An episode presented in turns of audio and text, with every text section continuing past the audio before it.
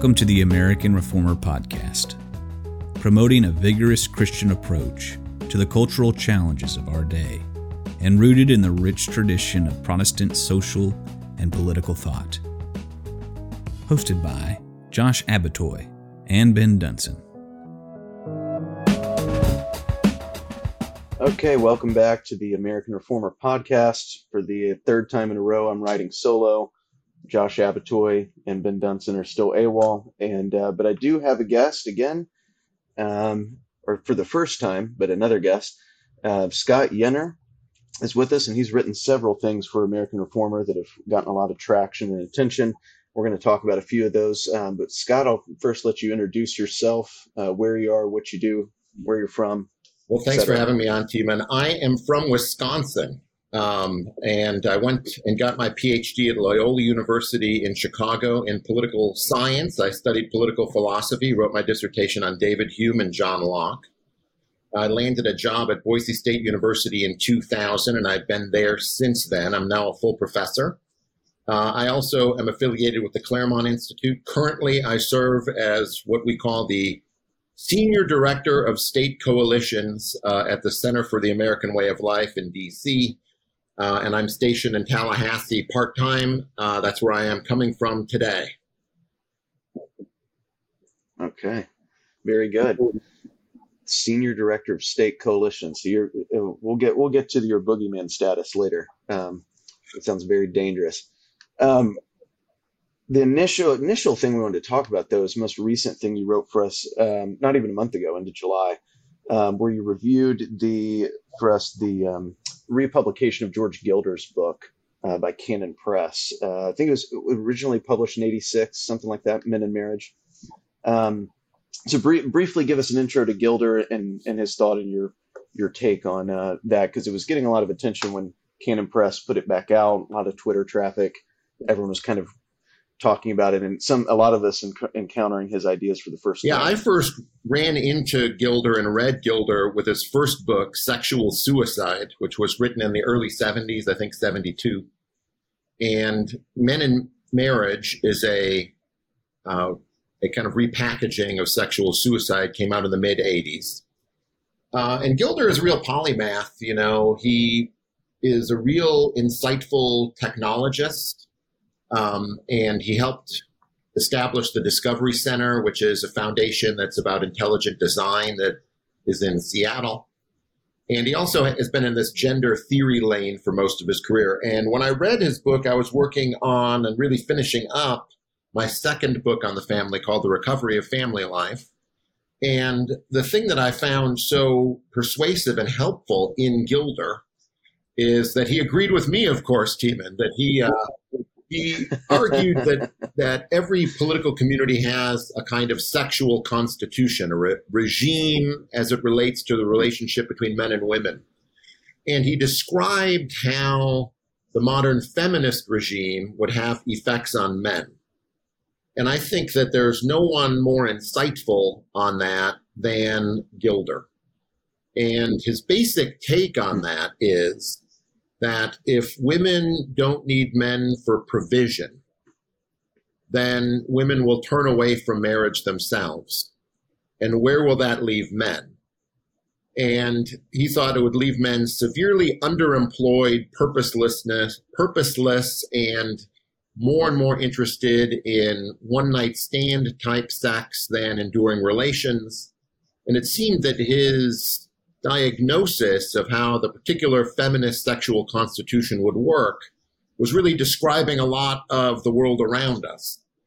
And so I'm not going to call him a prophet or anything, but in both those books, Sexual Suicide and uh, uh, Men and Marriage, he really showed, I think, uh, the direction of modern family culture uh, as a result of the feminist constitution. And uh, so I think he deserves tons of honor for having been so prophetic in that particular lane. Mm-hmm. Mm-hmm. Is there any? Uh, I did see, you know, on, online appreciation for exactly what you what you've articulated there in terms of his sort of prescience. there there did seem to be criticisms from what I was seeing of of maybe how he described some of the male female relationships within marriage and sort of a civilizing function for men or these sorts of things. Um, so maybe even if his predictions were were correct, his prescriptions were off in some way. What did, did what's your take? Yeah, on, I uh, think uh, there's there's actually like a limit to his prophecy and a limit to his ultimate uh, remedy. The, the, the difficulty that he has is that he doesn't describe how the feminist constitution or the feminist sexual constitution affects women. He almost acts as if the female character itself is a constant, unaffected by the sexual constitution, whereas the male character is affected by the sexual constitution. So he has a kind of dreamy vision of female virtue and uh, and without any corresponding vices. And that, of course, is an incomplete analysis of our situation. Feminism has changed women just as much as it has changed men, and one has to come to grips with that. And specifically, he seems to imagine that women are, for the most part, looking for providers. And um, and how, how else to put it, uh, have a constancy in their love that they may not actually have. That is, that they would, they're, they're loyal and that, like, liberalizing divorce laws, for instance, will loosen men from their relationship to women, but won't do any, or, but won't affect women's relationship to men in the same way. And so hmm. if you, if you come to grips with how the old old constitution that is before feminism was shaping women like encouraging modesty encouraging loyalty encouraging motherhood and then you see the woman under the feminist constitution has a different character you can see that there's a limit to the to the diagnosis and without coming to terms with mm-hmm. that limit, with that particular way in which the feminist constitution works, Gilder's analysis is always going to be a little off kilter. And then the second, uh, and that affects the remedy, because for Gilder, the way in which men can kind of find a place under the feminist constitution is if they submit themselves to the sexual superiority of women. Women are the creators of life and if they they they mold their character in the direction of submitting to long-term sexual horizons of women they will learn responsibility and become capable of greatness or something and but if women themselves have changed it's not clear that submitting oneself to the character of women will have that long-term civilizing effects or will even be like a prudent choice for a man. So, um, hmm. so uh, while I think marriage is part of the answer to solving the problem of the feminist sexual constitution, marriage under the feminist sexual constitution is much more unstable than mm-hmm. Gilder recognized and women themselves are much less responsible, stable, and modest than Gilder recognized. So mm-hmm. submitting to their so-called sexual superiority may not be a way out of the situation. So, you know, the, the honor that you need to give to Gilder is for his analysis of what a sexual constitution is, and it's the, his beginnings of an analysis on that. Now, in his defense, I will say that, like, it would be all right to describe the problems of a sexual constitution that that men like experience and uh, if and that's what he limits his book to. But it really requires a twofold analysis in order to show what a solution is, because the changes that happen in women always have corresponding changes in men, and the other way around. Hmm. Does he? Does Gilder? Um, is he?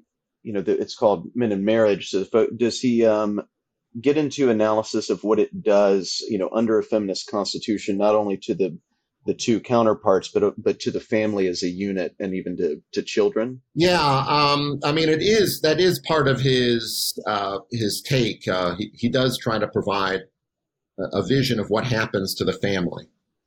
Um, but he's he's much more interested in showing how men will have different options and different avenues for life after the family is unloosed and destroyed uh, by the feminist constitution. Mm-hmm. So you might think of Gilder as something like this. Um, Daniel Patrick Moynihan wrote a report on the state of the black family in 1965 when the illegitimacy rate among black families was around 25%. And he said that this is the beginnings of a matriarchy in the black community. Mm-hmm. Uh, lots of black boys and girls are going to be raised without fathers. As we enable this through government policies and also just as the culture disintegrates the family, it's going to cause a huge dislocation, crime, lack of education, uh, achieve, uh, educational achievement, mass unemployment. Like these things are the future for the black uh, for blacks if the black family is destroyed. And Gilder comes around in 1972 and writes Sexual Suicide, and he says, "Yeah, what Moynihan said is right, but it applies to all of America." And um, and and here's the implications of that kind of family, de- decentered family uh, in society. And he goes through several, you know, several chapters that are also very prescient. He really predicts the explosion of the uh, the, the gay liberation movement. And without steady families, men and women will turn to same sex relations. And he has a great chapter on that, which is underappreciated, I think, in the book. And he also has chapters on turning to crime and having uh, education kind of fall off the cliff for men, less so than for women. And so, so I wouldn't say that it's about the effect on children, but rather just its effect on male and female character is more of his theme. Because he takes the destruction of the family almost as a given. And, uh, and, and so doesn't get into the the changing family dynamics. Hmm. Well, one of, one of the other things you wrote, I mean, this, it, sort of flows with this in, in Gilder's analysis of you know greater greater societal effects. Is you you had a piece at First Things back in May, I think it was in the in the print edition as well, um, called Antinatal Engineering, that was all about the uh, plummeting birth rates in South Korea, and um, sort of sort of taking an axe to accepted or conventional theories about why that was, um, and and saying there's more more to it than uh, a lot of the reporting was letting on, even as it's been watching this this downfall for a while. Yeah, I mean the the theme here is essentially what is a post family future look like for countries and civilizations. Mm-hmm and uh, mm-hmm. children are at the center of family life. It's one of the real reasons for marriage uh, is to have children. And if you're not going to have children, fewer people will marry, and as fewer people marry, there will be fewer children. There's a cycle, and uh, and Korea is one of the places where this post-family revolution is most advanced. Uh, the birth rate in Korea is under 0.8 children per woman and replacement is about 2.1 children per woman. And so the Korean population is really set to, you know, start in a death spiral uh, over the coming generations. There's very little appetite, it seems, to uh, to change this. And and what I discovered when I looked into this, um, so you know, one way to one way to think about it is, well, is the post family future coming everywhere? I mean, birth rates everywhere are low; they're all below replacement. So if we go to Korea, we can see where this post family future is most advanced, and we might be able to have some idea of what a post family future will look like. And so I just went and you know and investigated how it happened in Korea, how how fast it was, and it was actually very fascinating to me. Uh, Korea, of all the, the countries that are now in the OECD, the uh, advanced kind of modernized countries of Asia and Europe, Korea had the highest birth rate in 1960, and now it has the lowest birth rate ever recorded in human history. So it's 70 years or so, mm. or I guess that's 60 years. Sorry, I'm a political philosophy guy. The numbers are all approximate. yeah. yeah, I'm a lawyer. I don't do math. And uh, so 60 years later, so uh, I guess now we'd say two generations later, it's gone from the highest to the lowest. And part of it was very intentional um, that the government itself thought the key to modernizing was bringing down birth rates and urbanizing the population. So they implemented policies that really dishonored family life. They they created penalties for uh, having more than two kids. Um, you could, but like you lose housing subsidies or wage subsidies. There's no more tax credits after two kids. Um, they they really propagated contraception in ways that are very, um, I guess, insidious. Is the way to think about it. That they they with international funding helped establish these mother clubs all over the country where older women would teach younger women about the benefits of having fewer children. So your mom is telling the girls why not to have so many more children, hmm. and uh, and these things were very effective. Um, and you know they were they were below replacement birth rate within a generation, like in the 80s. And so there was a real, as I say, a real intentional top down effort to propagandize against having children. They had like slogans that were propagated in the country, um, all to the effect, you know, like uh, three, two is better than three, um, and uh, maybe stop at one. You know, that's, and, uh, you know, we say uh, things like, uh, you know, we have slogans for selling beer. Light beer is less filling. No, it tastes great. They had, they had uh, better two than three when it comes to kids. And uh, I'm not saying it was on the tongue of every Korean woman, but these things were known and widely propagated. And as I say, it worked. And you know, they they kept up this what we call antinatal engineering until the early 90s when they realized, well, this could go too far. So they started what you could call Hungary level uh, subsidies in Korea, you know, not in the 90s, but in the aughts, late aughts. They started giving huge subsidies to people who'd have kids. They even put money behind um, programs to get people to become more interested in dating and uh, so they have government subsidized dating uh, in Korea, and it doesn't work.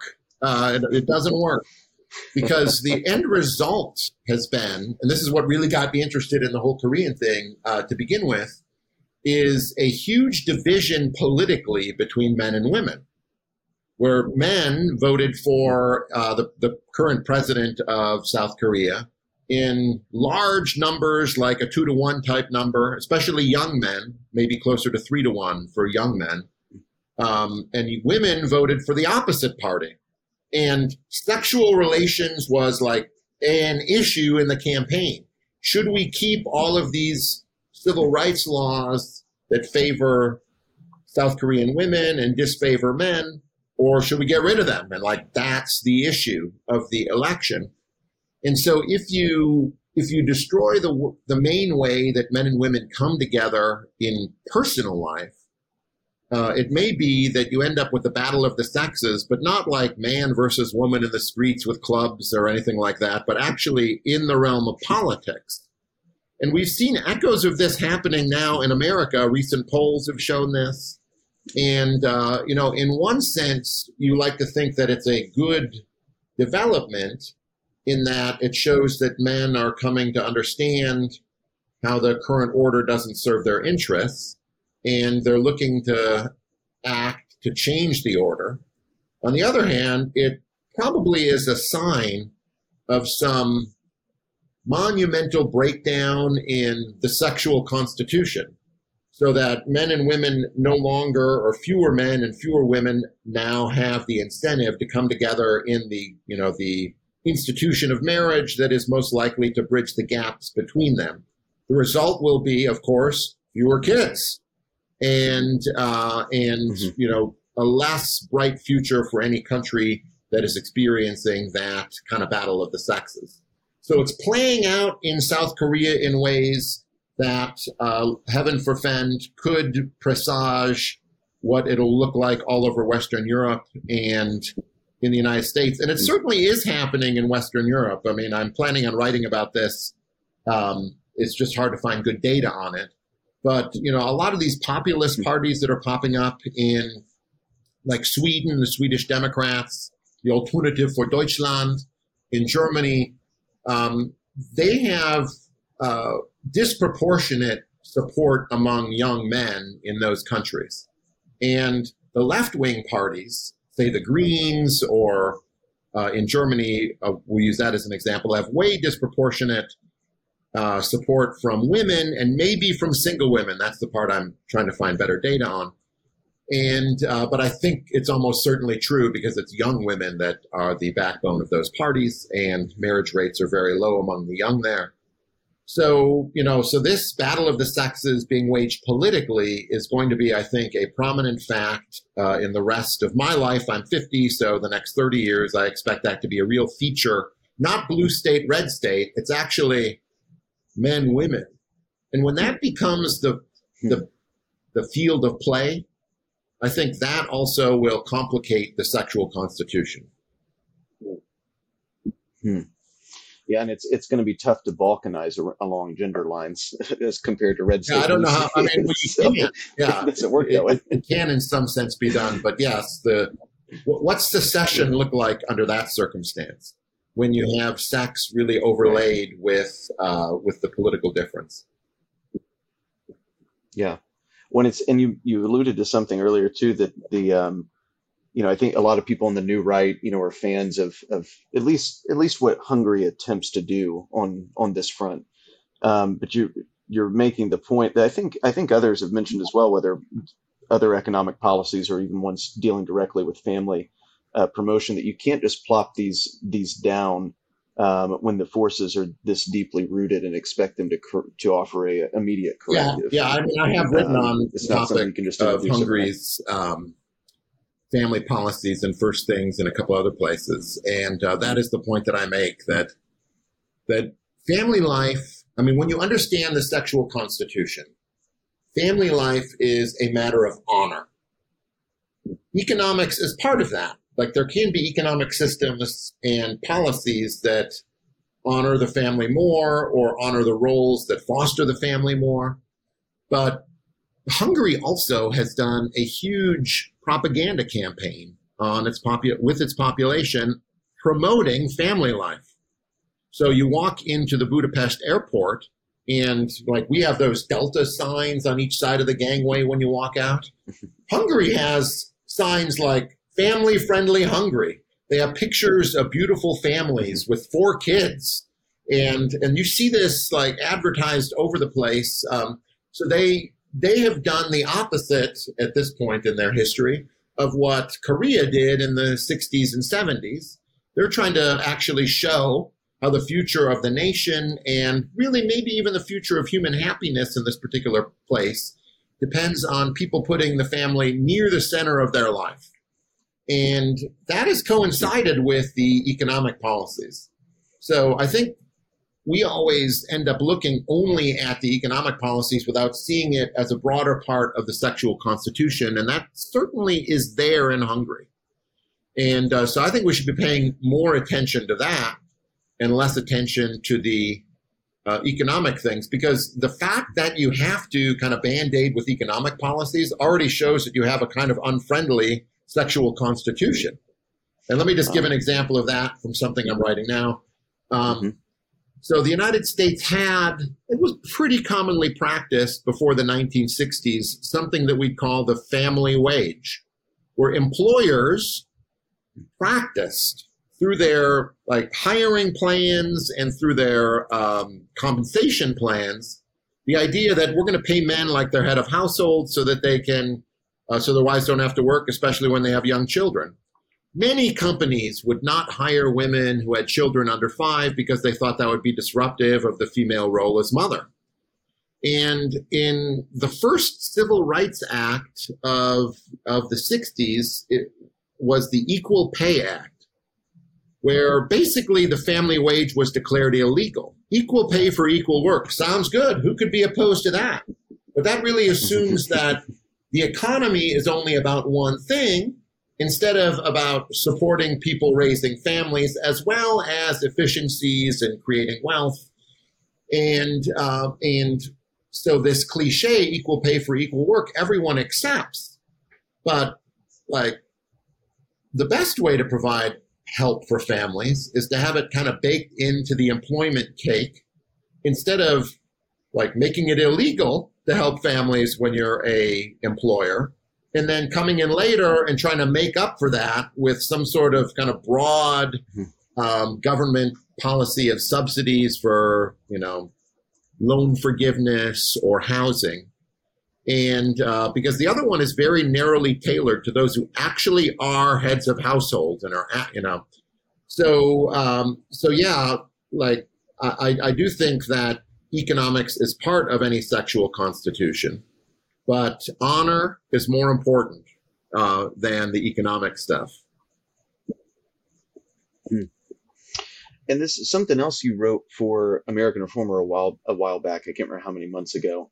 Um, was was really addressing too. I mean, if you're going to solve the cultural issues, even this gender divide in the in the sexual constitution, I mean, you obviously can't neglect um, education at a young age of the proper roles and, and operation of uh, well roles as individuals in society, but ultimately uh, geared towards uh, the family. Um, if policy is supposed to support that, and as good citizens supposed to participate in that for the sake of the longevity of the the polity. So the, this was another piece you wrote.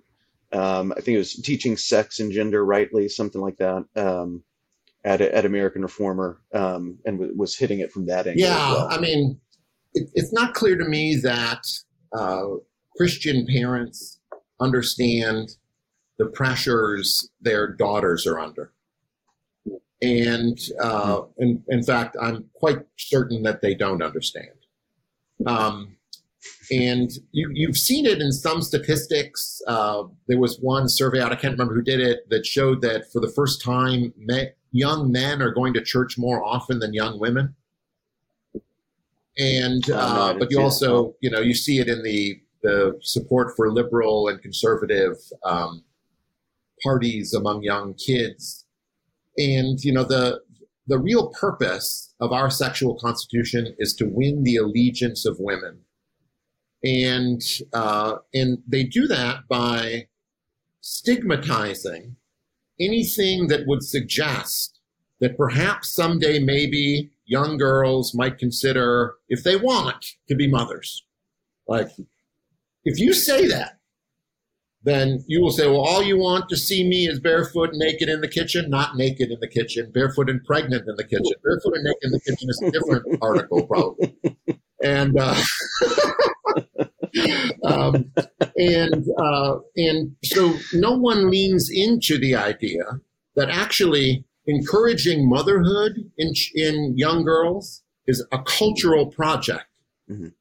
That it used to be that a lot of things pointed them in that direction. Well, now almost nothing points them in that direction. So that if you ask girls what they want to be, they never say a mother or very infrequently. And if you do, and if they do say mothers, people look at you like, well, have you considered a career first? What are you going to do if that, if that collapses? And this affects every institution that we think we own because it's difficult to bring up the priority of motherhood and the character that corresponds to that in any institution that involves college, careers, or future oriented preparation. So I'm the chairman of a classical Christian school, um, and uh, and I've been kind of watching this uh, problem bubble up. The uh, American Associate, the Association of Classical Christian Schools is run by a friend of mine, Dave Goodwin, and they did a survey years ago uh, to show how the students of classical Christian schools are different from the schools of normal Christian schools and public schools. And they are different in many ways. Uh, they attend church more frequently than both public schooled and ACSI schools, which are just the normal Christian schools. Uh, they have a stronger sense of vocation. That is, they see what they're doing as part of God's providential plan for them. But the one thing that they all look the same on is the number of kids they're having and the age of marriage. Now, like if these institutions, if these schools, if our churches are going to be countercultural institutions in some way, they need to like show their difference in many ways. And one of them is probably that they would honor motherhood and have bigger families. And so um, I think that you know that that institutions need to start recognizing the threat uh, that the feminist default position poses to them in the long term and actually teach against that feminist default position.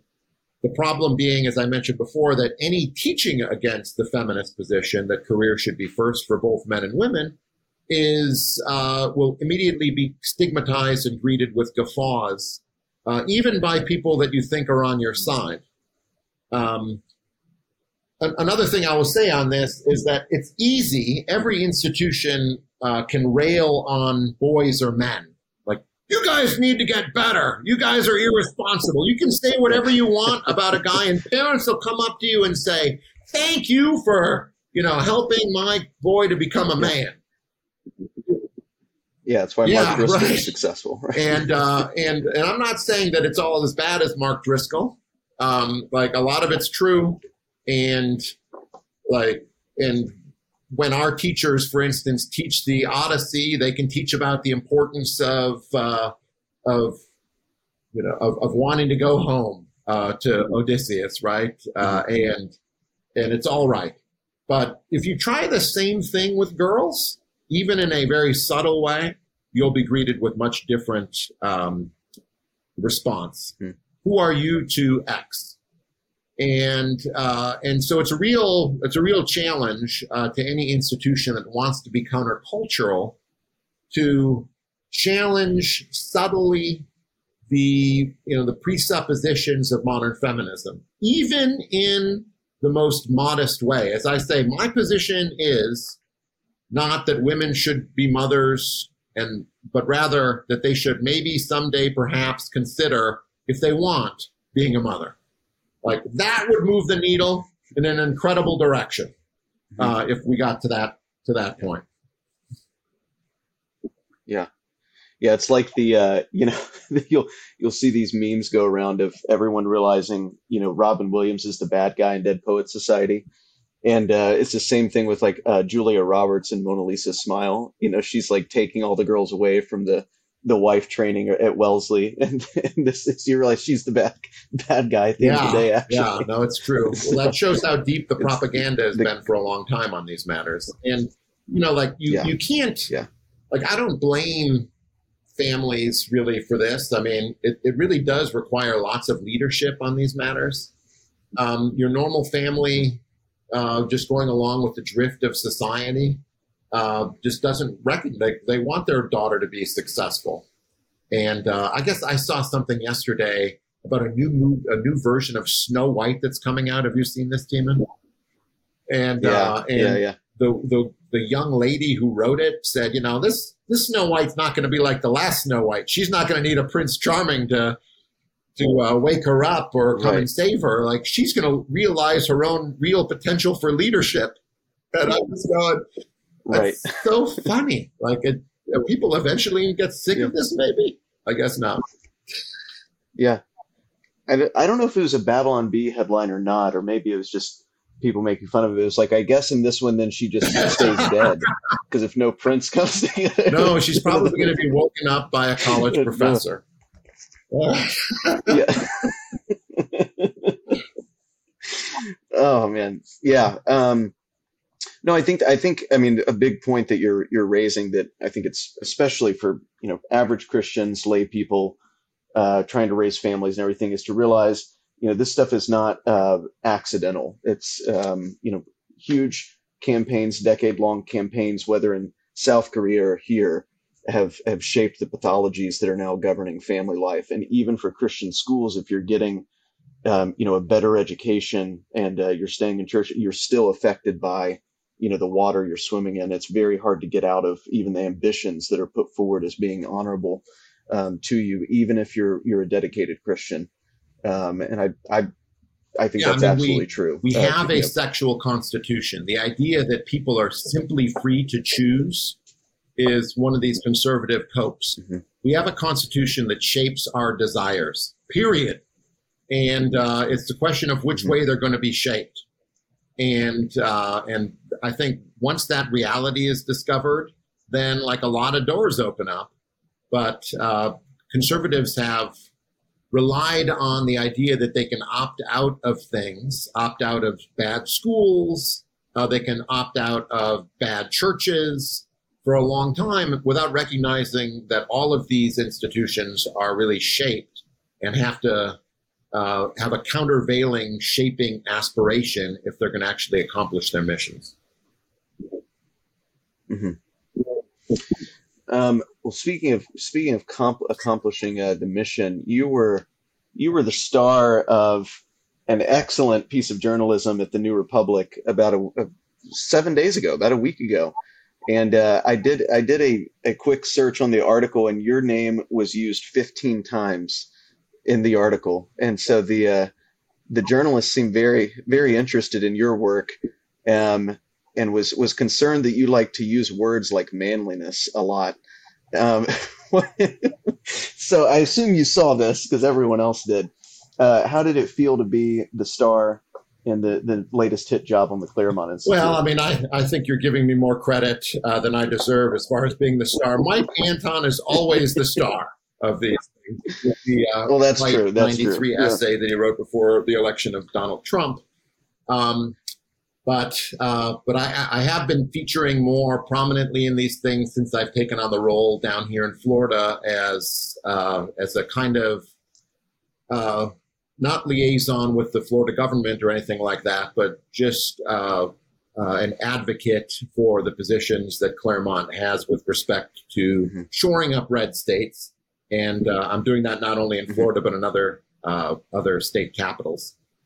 Um, yeah, no, it felt great. Um, the the thing that always features prominently in uh, in these hit pieces is the speech that I gave at the National Conservatism Conference in 2020 on how feminism undermines great nations.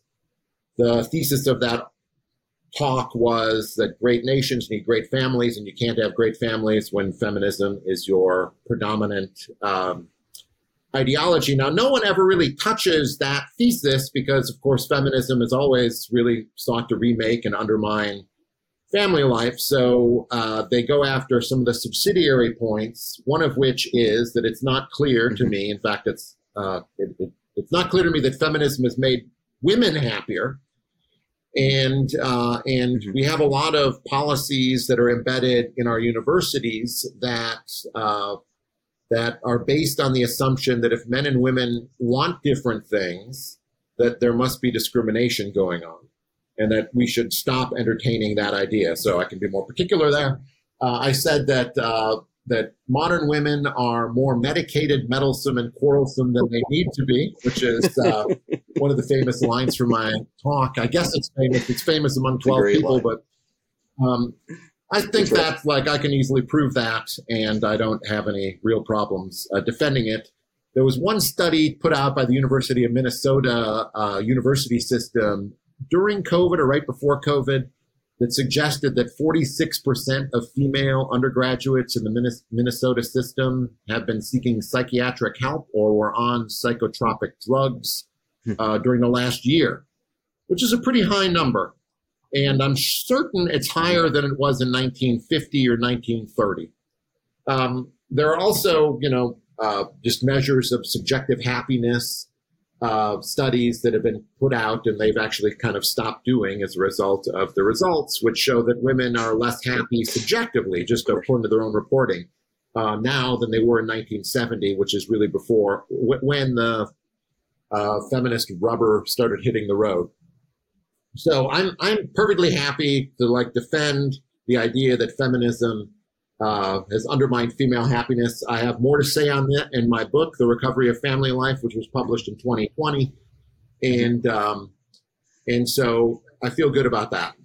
The the issue uh, having to do with uh, equity programs, uh, especially in engineering uh, but also in law school and medical school. One of the great, um, I don't know, uh, conquests of the feminist uh, agenda has been to get to the point where doctors are 50% female, uh, medical school students are 50% female, and, and lawyer, uh, law school students are 50% or more female. And that's been an aspiration, and they have the same aspiration for engineering, where it's still something like 70 30, 80 20, uh, depending on the subfield in engineering. And I just think like all of those equity programs are just bad and shouldn't be done. Uh, I'm not saying that universities should close their doors uh, to women, but I think they should not feel guilty for having male dominated majors. They don't feel guilty for having female dominated majors. And in fact, men have been chased out of elementary ed school over the last 40 years. I mean, it used to be that you actually would have about 20% of elementary ed teachers be men. Now it's like 90 10 and getting lower. And no one complains about that. It's a female dominated industry, we'll call it, and it's becoming more female dominated. It might be bad that it's more female dominated. I think it probably is. Uh, but I think you're not going to do anything about that unless you restructure what they teach uh, in elementary ed and what their assumptions are. Whereas engineering is still a pretty solid profession and is still a pretty solid major with real standards and uh, and I think they should try not to transform themselves, and I say not feel guilty about being male dominated. So I think I put that maybe in an infelic- infelicitous way in the speech, um, or at least I could have put it better. but uh, but that's you know the gist of what I was saying. But as I say, the main point is great nations need great families. Great families can't be built on the basis of feminism. I've seen no one challenge that kind of assumption or that that framework for uh, on the speech. And uh, until someone takes that on, I consider all of their stuff to be irrelevant pot shots. yeah, I think uh, no, I, th- I don't think they did much damage to you in the hit piece or any other hit piece they've had. This is not the first one. Um, but I did, it did occur to me when you were talking about, you know, the way objectively feminism's made, well, objectively and subjectively, women less happy that the, you know, it's such projection, um, that the, that they're really offering when, you know, the, the image that's presented that they're reacting against of, you know, the sort of Betty Draper, like miserable at home, self-medicated, um, you know, hating her life is actually what, what they are experiencing and they're projecting it back into, you know the, the last generation so that they can revolt against it but they really are turning out exactly like the the image they've created to yeah to rebel the, against. you know i it seems to me and i have a lot more evidence of this stuff in the book and the, the studies that i'm relying on to say what i'm saying are in the book that about three out of four women would rather prioritize being mothers in their lives which isn't to say that they don't want to work uh, or they don't want to do community service it's to say that, especially when their kids are young, like under 12, they would like to not be under the pressures of having to work. And uh, the feminist movement considers that to be a changeable number. And the problem is that it's not really that changeable a number. It's pretty universal. It exists in Sweden. The the the you know the the hmm. same breakdown you can find in country after country. But what has changed is what people are allowed to think and act on, and uh, according to the predominant sexual constitution. And when those women become feminists, they're at nature, or they're at war with um, their inclinations or nature. And uh, and I think that like explains a lot of the less happiness and a lot of the regret that people will come to have when they go through their 40s and they realize that they can no longer have kids. And like that's going to be part of our future too. Like it's something that really has to be thought about this post family future. And uh, the mm-hmm. speech at NatCon was like pointing in some of those directions. Uh, but I know politically, uh, the post family future is going to be uh, compromising the ability to actually build a family future. So, hmm. Well, I think that's a uh, you know it's a bit of a downer, but that's a good place to to leave it right there. Um, Scott, thanks for coming on and talking about some of your some of your recent work, and um, we look forward to to seeing more from you at American Reformer and elsewhere. So everybody, I don't know if you do Twitter, I have a right? Twitter I mean, account follow you. at Scott Yenor. I have Yeah. someone run it. Okay. Uh, I have been told by one of my students that I have a soul for Twitter, and uh, and I slapped him. Uh, so I've tried I've tried to stay off Twitter uh, so it doesn't consume my life. Well, that's that's probably a good call. Um, anyway, people can find ways to follow Scott through the internet. Um, he's always always pumping out great great pieces all over the place. Um, so we appreciate your time uh, this Thanks. It was my it was my pleasure.